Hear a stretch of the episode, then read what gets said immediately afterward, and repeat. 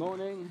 Welcome to everybody, students coming back, any visitors, and everybody online. Sarah, hi. Sarah's supposed to be here today. She's supposed to be giving this talk, but she's not feeling well. So she was looking forward to finishing the series of Jesus in the boat, but it's down to me. That's not a disclaimer, it's an excuse. so, we have just been doing this series, Jesus in the Boat. And for those who haven't journeyed with us in this boat series, let me just recap the essence of it. Jesus did a lot of stuff with his disciples in the boat. And the boat was a place where only the disciples were in with Jesus. And so it was a place of mission and discipleship. They were always on a journey, that's a mission. And Jesus was always teaching them in the boat from the lessons that they had encountered out of the mission. And so it's a place of discipleship and it's a place of mission. And we're called to be disciples, so we're called to get in the boat. And the last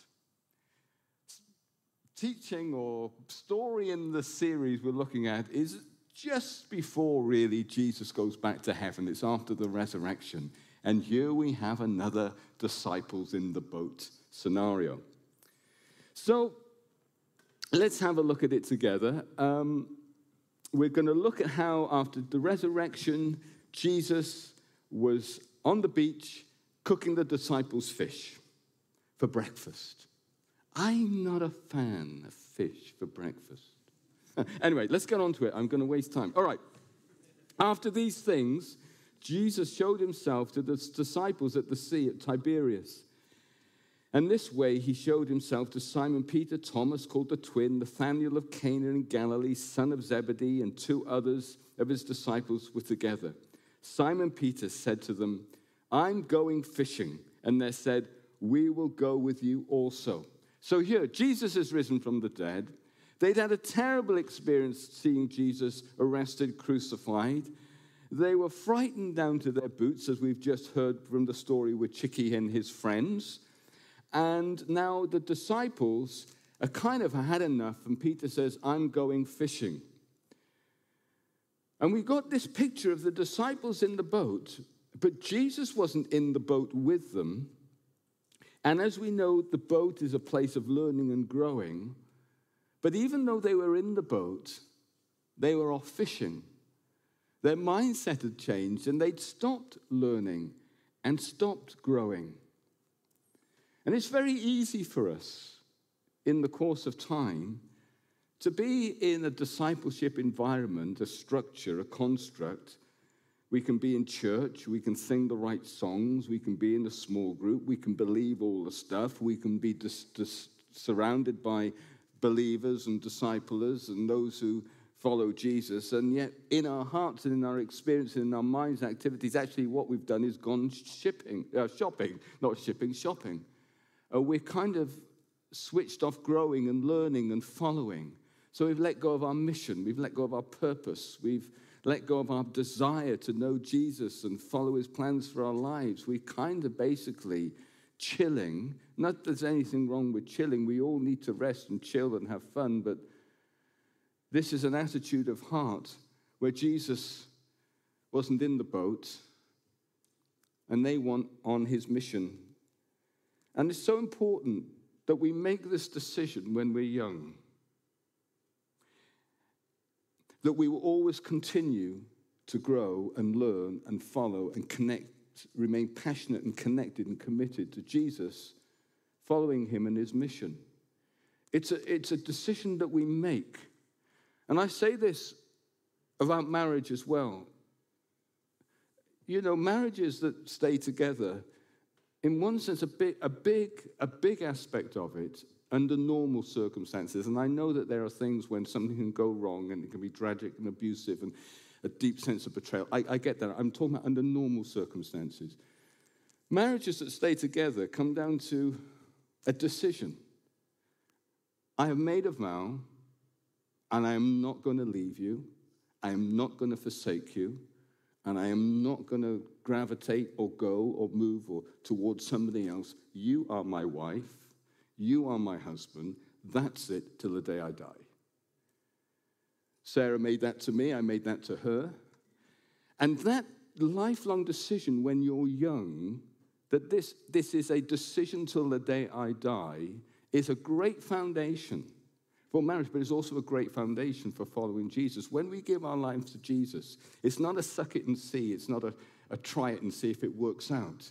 It's not if, if it works for a month or a couple of years and it feels good and it works out good, I, I will continue with it. It is sowing our lives into following Christ till the day that we die. And whilst there may be blessings and rewards along with the hardships that we experience in the course of life, the real reward, the real payback, is when we die. When we get the reward of Christ for living a life of service and faithfulness and obedience and love to Him. We actually don't see it in this lifetime as a commitment to sow our lives till the day we die, and it'll all be worth it. And as Paul says this, our light and momentary afflictions. And when you read what he was talking about, my goodness, they were not light and momentary. He says, We were under so much pressure, persecution, hardship. We despaired of life itself. And he says, But I consider all this light and momentary afflictions compared to the greater weight of glory, blessing, purpose, reward that we will receive when we go to be with Christ. And it is a decision at the beginning that is firm and solid that holds you through to the end. But also, I want to say to the older or the mature people don't give up. Don't drop the ball when you're older. There's a temptation when you're young that is different to when you're old. When you're young, the temptation can be a fear of missing out or having to wait for the good stuff, or we haven't practiced self denial yet. But when you're older, there's a temptation to take your foot off the gas, to dial it down, to settle down, to live a more comfortable life, there's a temptation to lose your hunger for Jesus, to lose your hunger for his mission, for his purpose, to lose his hunger for loving and reaching others for the sake of Jesus. You, the hunger goes, or can go, the zeal can go. And sometimes it's just because life is long and life is hard. I often say it's always uphill. it just depends how steep it is at any given moment in time. But it can be because, you know, the longer you live, the, slow, the, high, the weaker you get, the more tired you get, and you want to slow down. And while we do have to pace ourselves, Paul says, do not be weary in well doing and do not flag in zeal. Don't lose your fire. And so there's a commitment for the young and there's a, a, resili- a, a commitment of resilience to the old, not to lose the hunger. Don't go fishing. Is this screen on, by the way? Because I can't see anything here. I'm just going to, is it coming up behind me? Is there a problem?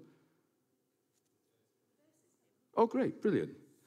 So, despite this, despite that they'd gone fishing, whether they'd given up, lost their hunger, become tired, despaired, or discouraged, Jesus turns up to them on the boat whilst they've gone fishing, whilst they've gone AWOL whilst they've taken their eye off the ball. And he turns up to restore and to revive and to reassure them. So let's read the story together Breakfast on the Beach with Jesus. What a great title, eh? Simon Peter said to them, I'm going fishing. Hmm, I'm just making sure that my version is the same. I'm going to read from here. Simon Peter told them, and they said, We'll go with you. So they went out and got into the boat, but that night they caught nothing. Next page. Early in the morning, Jesus stood on the shore, but the disciples did not realize it was him. I'm not going to speak on that, but just ponder upon that. Think about that on your way home. They, they saw him, but they didn't recognize him. He came in a form they didn't recognize. He called out to them, Friends, have you any fish? No, they answered. He said, Throw your net right to the other side, and you'll find some. And when they did this, they were unable to haul the net because of the large number of fish. Then the disciples whom Jesus loved said to Peter, It's the Lord. And as soon as Peter heard him say, It's the Lord, he wrapped out his outer garment around him, for he had taken it off, and he jumped into the water. The other disciples followed in the boat, towing the net full of fish, for they were not far from the shore, not far from the shore, about a hundred yards. When they landed in, they saw a fire of burning coals there with fish on it and some bread. Jesus said to them, Bring some of the fish you have just caught. So Simon Peter climbed back into the boat and dragged the net ashore. It was full of 153, but even with so many, the net was not torn. Jesus said, Come and have breakfast. None of the disciples dared to ask him, Who are you? They knew it was the Lord. There you go. I mean, now they're up close and they, they know it doesn't look like Jesus, but they know who it is. It's really interesting. They did, it didn't look like him, but they knew who he was at this, at this time. Jesus came, took the bread, gave it to them, and they did the same with the fish. This was now the third time Jesus appeared to his disciples after he was raised from the dead. Next page. When they had finished eating, Jesus said to Simon Peter, Simon, son of John, do you love me more than these? Yes, Lord, he said, I, you know I love you. Jesus said, Feed my lambs. Again, Jesus said, Simon, son of John, do you love me? He answered, Yes, Lord, you know that I love you. Jesus said, Take care of my sheep. The third time he said to Simon, son of John, Do you love me? Peter was hurt because Jesus asked him a third time, Do you love me? He said, Lord, you know all things. You know that I love you. Jesus said, Feed my sheep. Very truly, I tell you, when you're younger, you dressed yourself and went where you wanted. But when you're old, you'll stretch out your hand and someone else will dress you and lead where you go uh, and where you don't want to go. And this uh, Jesus said he, Jesus said this to indicate what kind of death by which he would glorify God. Then he said, "Follow me." So Jesus comes to the disciples on the beach. He came early, he was eager, and there was, I sense, a sense of urgency in Jesus to do business with the disciples for the next stage of their life and journey. And he was standing there, and he turned up on the beach for them, but they didn't recognize him. Early in the morning, Jesus stood on the boat, and the disciples did not realize it was him. Now, it's very easy not to recognize when Jesus turns up. He's often turning up to do something in our lives. He's often turning up for us, but we don't recognize him. In this, he's turning up at the beach when they're fishing. And the reason why we often don't recognize Jesus is because he is spiritually discerned.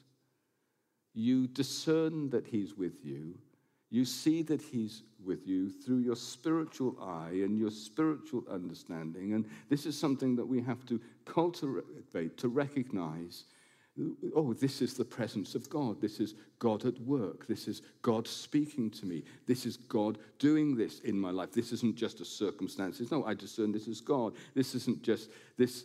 This sense that I have within me isn't just me. No, this is God. This presence I'm feeling isn't just goosebumps on the back of my neck. No, this is God.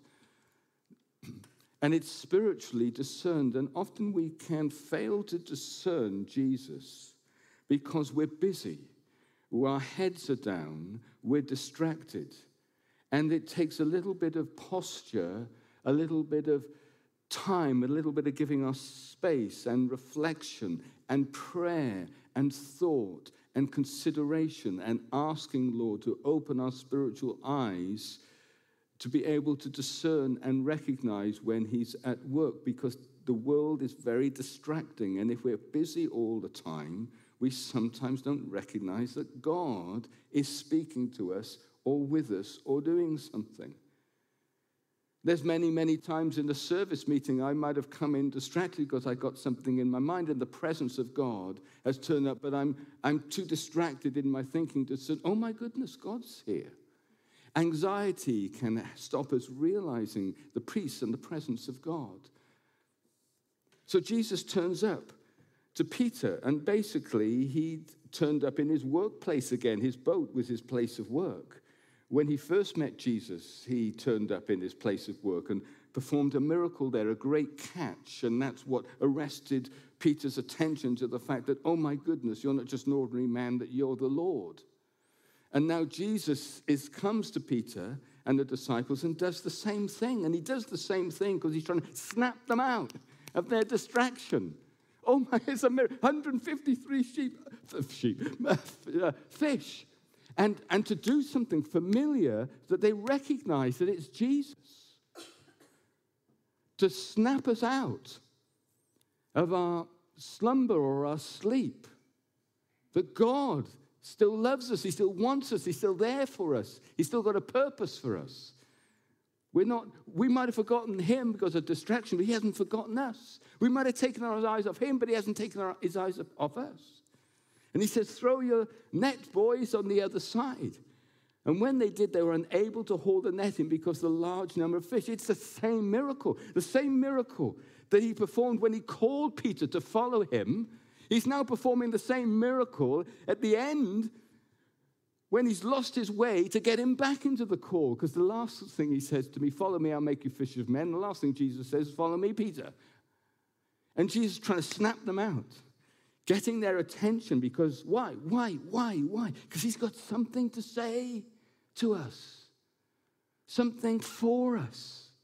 And he uses a familiar language, a, a repeat miracle that snaps us out of our slumber and sleep and distraction. And this is what Jesus does all the time to us. All the time. He says, Behold, I stand at the door and knock. And if anyone hears my voice and opens the door, I'll come in and I'll dine with him and he will meet. This was to the book of uh, Laodicea in the book of Revelation. Jesus is knocking on the door of the church, and the church are made up of individuals. So don't think it's corporate, it's for you and it's for me. And he's always there knocking. And the thing about this church is that the description of the church is that it become lukewarm. He says, I would have, I would have you neither hot nor cold, but you're lukewarm. And, and the disciples had become lukewarm. They'd gone fishing. Now we understand it because of the trauma and the difficulties that they'd gone through. They'd gone through more trauma than most of us go in a lifetime, in a, in a few weeks. I understand it. But nevertheless, They've gone fishing. And now Jesus is knocking on their door. And he's speaking. He's speaking through a miracle to snap them out of their slumber. And he's knocking on our door. He's knocking on our door today. He's knocking on somebody's door this morning. There's somebody here. There's somebody's here that he's knocking on the door. And he's just so, and why is he knocking on just that he may hear his voice, open up, and he may step into our lives again because he has something to share with us. I'll share a meal with you. Have something to share, something to speak, something to lead us into for our good and for our blessing. Then the disciples said, who, who, who Jesus, disciple who uh, Jesus loved, that was John, said, It's the Lord. And Peter recognized it was Jesus through the voice of somebody else. He recognized it was Jesus through John. And that often is what happens.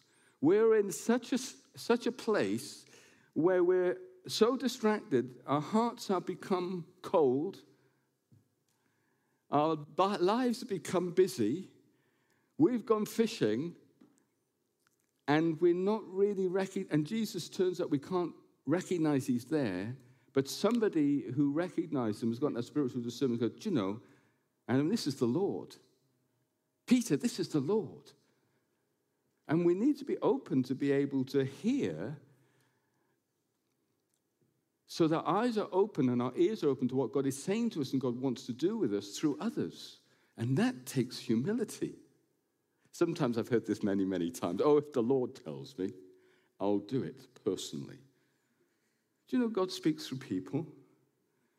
Through the pages of Scripture, He always speaks through people. The vast majority of times, He speaks through people. And it takes us humility to recognize that ordinary flesh and blood people with have the same warts and flaws that we do, God can actually use to point out his voice and his way for us, that we may make a move back to him. Often we need others to point out our blind spots. And I have lost count how many other people have been good enough, and God has been good enough to point out my blind spots to me. Sometimes it's an opinion, sometimes it's the way I'm saying or doing something, sometimes it might be something unhelpful to others. And the Bible says, faithful are the friend, wounds of a friend. Faithful are the wounds of a friend, somebody who will point something out to us, maybe from the Bible, maybe from their observation, maybe as they're praying for us. And they go, Gosh, if you're humble, we can hear that it's God using them to get us out of the fishing boat and back into the mission boat and the purpose boat with Jesus. And when Peter heard, oh, it's the Lord, he had the humility to recognize it, and he jumped out of the boat and made a move towards Jesus. In other words, what he was doing, he was opening the door because of the knock to Jesus. Now, we always have to make a move to Jesus. Sometimes that move is prayer. Lord, I just need to spend a little bit of time of prayer with you. And as we are praying, it says we're drawing close to Him, and it says, draw close to Him, and He will draw close to God. God is a rewarder of those who diligently seek Him. Sometimes it's repentance. Sometimes we just got to stop, turn around, make an adjustment, let something go, that we may move on. Sometimes it's a confession, forgive me, Lord. Sometimes a confession to, go, to others, forgive me. Sometimes it's a sorry. Sometimes it said, Do I really need to get back into church life?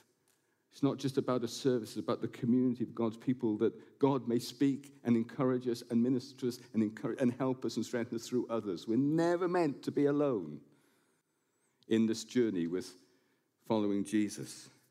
Sometimes it's committing ourselves to worship and not being distracted in worship. Sometimes it's actually getting back into a ministry or serving or just being obedient to what we know God has asked us to do, but we're not doing it or haven't done it yet. There's always a response. And Peter made that response. I remember the first response I made when I was, you know my story, I was walking through Castle Cork Woods and I didn't believe in God and I was more than fishing, I was on a cruise liner, you know. And, uh, and I, God showed up. And I didn't expect it, just like Peter didn't expect it. And he showed up. And I, and I discerned the presence and the power of God as I was walking in Castle Cork Woods. And I heard this voice Abandon yourself to me, proclaim my name to all people, and I'll meet your needs. And I knew I had to do something. When I heard that word abandon, it says, Put everything else second and Jesus first. I had an ambition. I wanted to become, you know, I actually want to become a lawyer, really. Uh, but I, my dream to, to, to enter a, profession, second, because he had a purpose for me. I had to put that note. I, about yourself, proclaim my names. I knew I was going to have to be a preacher. I didn't have the words for preacher. I'd never been to church, but I knew I, I knew God had called me to communicate to Him. I was an atheist, you see. I saw my mum and dad, and once I knew I had to love them, I had to put Jesus and obedience to him first. It's not what my mum and dad said or what my mum and dad wanted for me or their aspirations or their plans or their desires. I was a follower of Christ. There's only one person I'm going to give my life and be accountable to when I leave this world, and it's not my mum and dad. My dad's there now, my mother's there now, but I'm not, I'm not going to be accountable to them for how I've lived my life. There's only one person I'm going to stand before, and it's not even my wife. It's not my children, it's not my best friends. It's Jesus. And I saw every important person in my life, and even the girlfriend I was going out with at that time. And I knew that had to change. Abandon yourself to me and do what I've asked you to do first. And that was my first response. And I've been making that response nearly every day of my life, or trying to. Because it's a response that we're called to make every day of our lives, live an abandoned life every day to Jesus. But everybody will have their response to make, and you will know in your heart as you recognize the presence of God and He prepares your heart to speak to you, what response you have to make. And I want to encourage you to do it because it's great. It's worth it. It is so. It is so worth it. Oh, I'm so worth it. So they drew near to Jesus. And what did they discover? Despite they'd gone fishing and dropped the ball, what did they discover? They discovered the love, the care, and the intimacy of Jesus. They discovered that Jesus was thinking about them and he was cooking them breakfast.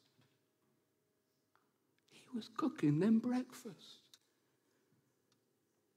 Jesus said, Bring some of your fish you just caught. So Simon Peter climbed back into the boat, dragged the net, it was full of large fish, so many that, and even the net didn't break. And Jesus, Come and have breakfast. Now, this, if Sarah had been preaching, she, want, she so wanted to preach and teach this session this morning because she loves this passage. And she loves the care and the intimacy and the wonder that Jesus, the resurrected King, the Lord of heaven, the God of heaven and earth, took time out to actually make breakfast for these guys when they'd gone fishing. This intimate and beautiful demonstration of Jesus' consideration and care. This speaks volumes about how Jesus thinks and responds and acts towards you and me, even when we are, we could have been in a better place. Speaks volumes. The consideration that they were tired after fishing all night, weak and hungry, deeply thoughtful, and intimate and personal care. I remember we had a delegation from the States visitors once as a church. And they were all business leaders, and we were putting on a conference about the kingdom of God and how it impacts the workplace. And these were, they were very successful and very, very wealthy businesses. There's nothing you could give to them, really. And uh, they had an amazing ministry of how Jesus can transform the workplace by, the, by his kingdom. And the first miracle that Jesus did was in the workplace. It was in Peter's boat, you know, it was his, it was his work, it was his office. Um, so we took him out for a meal, and in the course of conversation, we started talking about chocolate, as you do. That's what you do with these important things. We talk about chocolate. We went around saying uh, what our favorite chocolate was. And everybody had this one of the guys like caramel chocolate, one of the guys like 70% dark chocolate, one, you know, and there was one lady there who liked chocolate, but and we noticed that she didn't take sugar.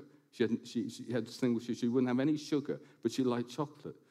So I was wondering, well, how that does work. Anyway, that night, we finished the meal, and Sarah and I went into Tesco's, and we decided, and there was about eight of them, and we remembered to actually buy them all the chocolate, chocolate bar that they liked personally. We even found Belgium chocolate that had no sugar in it. It might have had a lot of other additives that are going to kill you more than the sugar, but it didn't have sugar in it. so, so we bought all this chocolate, we made a goodie bag and we got it taken to the hotel. Well, the following morning, these are the, they were absolutely blown away, and they were talking about it to one another as they came from their hotel rooms over breakfast about the consideration that after the conversation, nobody said, but we clocked it, made, bought them something personal. And they, they couldn't get over it. And they said this this is what love looks like. And they actually said that when they go home, they'd be so challenged by the hospitality that they received over here. They, were going, that they, they thought they were good at hospitality, but it challenged them how they do hospitality to even hone it down into more of a personal care and response. That's what Jesus was doing here. It's, do you notice sometimes it's just the little things that are you that communicate the love? And that's what Jesus, and that's what God is like for you. He doesn't see you as another stat. It's not a general love. It's very specific and very personal. He loves you. And when he speaks and when he ministers and when he leads you in your life, he's, he's got you in mind. Not just his mission, you in mind. Because he knows what is really going to make you sing and talk over breakfast. So,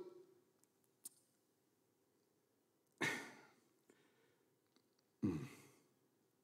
I'm going to skip this for the sake of time. So, Jesus now, the next thing he does, he's doing all of this, right? Doing the breakfast, doing the miracle, shouting out, turning up. He's doing all this for, for an end, to prepare Peter's heart to speak to him. His heart wasn't in a, in a great place. It's gone fishing. But he wanted to prepare his heart so he could not only recognize Jesus, but hear what he had to do. Jesus said to his disciples just before he was resurrected, There's many things I want to say to you, but you cannot receive them right now. It's not just a matter of saying what is right, but allowing people's hearts to be prepared that they can hear it. Have you ever somebody said something to you and your immediate reaction is, uh, and you go off the wall or, or react to it negative, and then a few days later, as you ponder and process, you come back and go, yeah, I think you had a point after all. But in the moment, you couldn't receive it. You've never experienced that, have you? That's only me, is it? But Jesus was preparing the house so Peter could receive it. And he says, When Jesus had finished eating, Jesus said to Simon Peter, Simon, son of John, do you love me? Hmm. He's, he's, he's, he's opening up. So the, the food, the questions, the turning up, this is God's method. He prepared um, it says in Genesis that the Spirit of the Lord hovered over the chaos of the earth, and after it was hovering for whatever period of time, then God said, Let it be light. It says the Spirit of the Lord, the Hebrew word was incubating, preparing creation to receive the powerful creative word of God that would cause not a chaotic world, not a barren world, but a flourishing world full of life. And the power of God's word is absolutely powerful and life giving, but God often has to prepare our hearts so we can receive it. When Peter was in the boat, another boat, and Jesus walked on the water, Peter said to him, Jesus, if it's you, let me come. And Jesus said, Come. And Peter stepped out on the word of God. Come.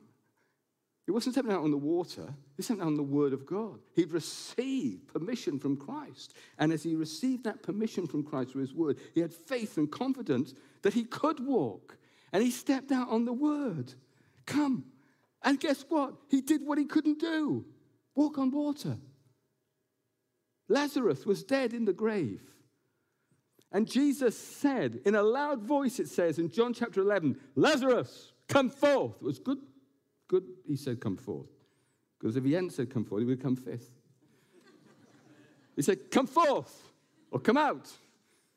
And though he'd been dead, I'm sorry, it's a terrible joke. I, though he'd been dead for three days, Lazarus, from wherever he was, wherever he was with the Lord, in paradise or wherever he was, Lazarus in his spirit heard the voice of God and said, Excuse me, and he zipped back to his body, and out he was, fully formed. No stench, no stink, no decay. The power, the power of Christ's word when it's heard. I've got lots of stories I can tell you. Hey, Facebook today, I was looking at Facebook, preparing for this message. I'm joking. But this morning, Facebook memory popped up. 14 years ago, this week, we went into this building. 14 years ago. Yes, time goes quick. So, I've got to go real quick with this message. 14 years ago, I remember seeing this building and we needed a new one. And we, had, we couldn't afford it, and there's no, we didn't have enough people, we didn't have enough money, we thought we'd never fill it. We, it was impossible. And I said, if we're going to do this, we need a prophet, we need to hear from God. So I got Clem over from America, didn't tell him anything about this building. And then on one night, he's prophesying to the whole church, says, I can see a, a new building for you. It's got a massive car park, and people think they're going to go shopping, but they're going to turn up at your place. Well, this used to be a supermarket. And I knew, and I'd heard, and we heard. Do you remember it? Those were in the church. Like, we heard that God wanted us to buy it. And even though we, and he said, don't say you haven't got the money, you can't afford it. Don't say it's too big. Don't say, You're not big enough. All the reasons we would say why we cannot do it, why we can't walk on water to this thing, why we can't come out of the cave or the grave of where we are to this thing, all these things were empty and nullified in the power of hearing His word. And as we obeyed and walked on that word, here we are today.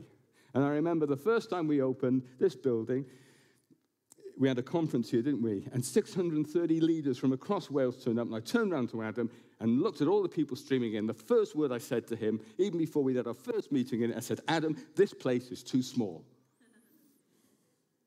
but that's what can happen when you hear his word. And Peter was being, having his heart prepared to hear his word. And there was three or four things that Jesus was going to do through speaking to Peter. And here it is. He wanted to restore him. He wasn't in a great place, but he wanted to restore him to himself because he denied him three times. He felt guilty. He, he, he, was overwhelmed with grief. He sobbed bitterly. He probably felt a terrible failure and how desperate he felt to let down his friend and his Lord. He probably felt dreadful. And he needed his mind, his heart, his soul, and his relation, everything. He needed a, a whole new rewire. And Jesus said to Peter, Three times, do you love me? Do you love me? Do you love me? To, to, to nullify the three times he denied him. And, when, and, and each time he added it with a restoration and a reassurance of purpose that not only you're restored back to my relationship, but you're restored back to your call, your purpose. You're still useful. You haven't blown it. There's still a chance. Come on. I've still got a purpose for you. Get back involved. And he says, Do you love me? You know I do. Feed my lambs. Do you love me? You know I do. Feed my lambs. You love me? You know I do, Lord. You know everything. Feed my sheep.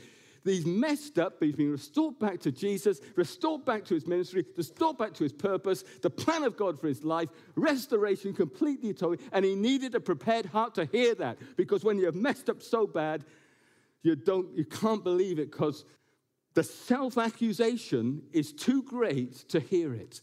But Jesus prepared his heart to put faith in him. It's okay, Peter, you're forgiven, get back on track. Then he repurposed him and he says, Follow me. So he restored him, he restored him, he repurposed him, all through hearing his voice, all because he responded, all because he saw, all because he lifted up. It's the Lord. All because he was humble enough to receive advice from another. It's the Lord. Oh, he made a response. It's the Lord. He, he found love, intimacy, concern, a breakfast. Gosh, I didn't expect that. I expected a big stick. No, I'm not like that, Peter. Have a fish. He spoke to his heart, restored him, restored him, repurposed him. And then, this is the best, well, it's not the best, it's all good. He gave him power to live. He said, Do you know, when you are outside the court's office with the high priests as they were questioning me to crucify me, you denied me three times round a glowing fire. You weren't really under pressure. But I tell you what you're going to do. When you get older, this is how you're going to glorify me. You're going to actually allow yourself to be dressed by others and led to your own death and be martyred for me. Speaking about crucifixion, like Jesus. He says, This is how we glorify the Lord. Now, let me tell you this. You don't, he couldn't, he couldn't say, Yes, I know Jesus, he's my mate, to a, to a, a servant girl by a warming fire. He crumbled of that. How, however, was he going to allow himself to be crucified? Do you know how? because he heard Jesus' words that this was his purpose for him and that he would be able to do it and he would glorify God through it. And in hearing the word, he even had the prevailing power to lay his life down in obedience to Christ, even to death, like Jesus. That's the power of hearing the word of God because obedience comes through faith, not willpower.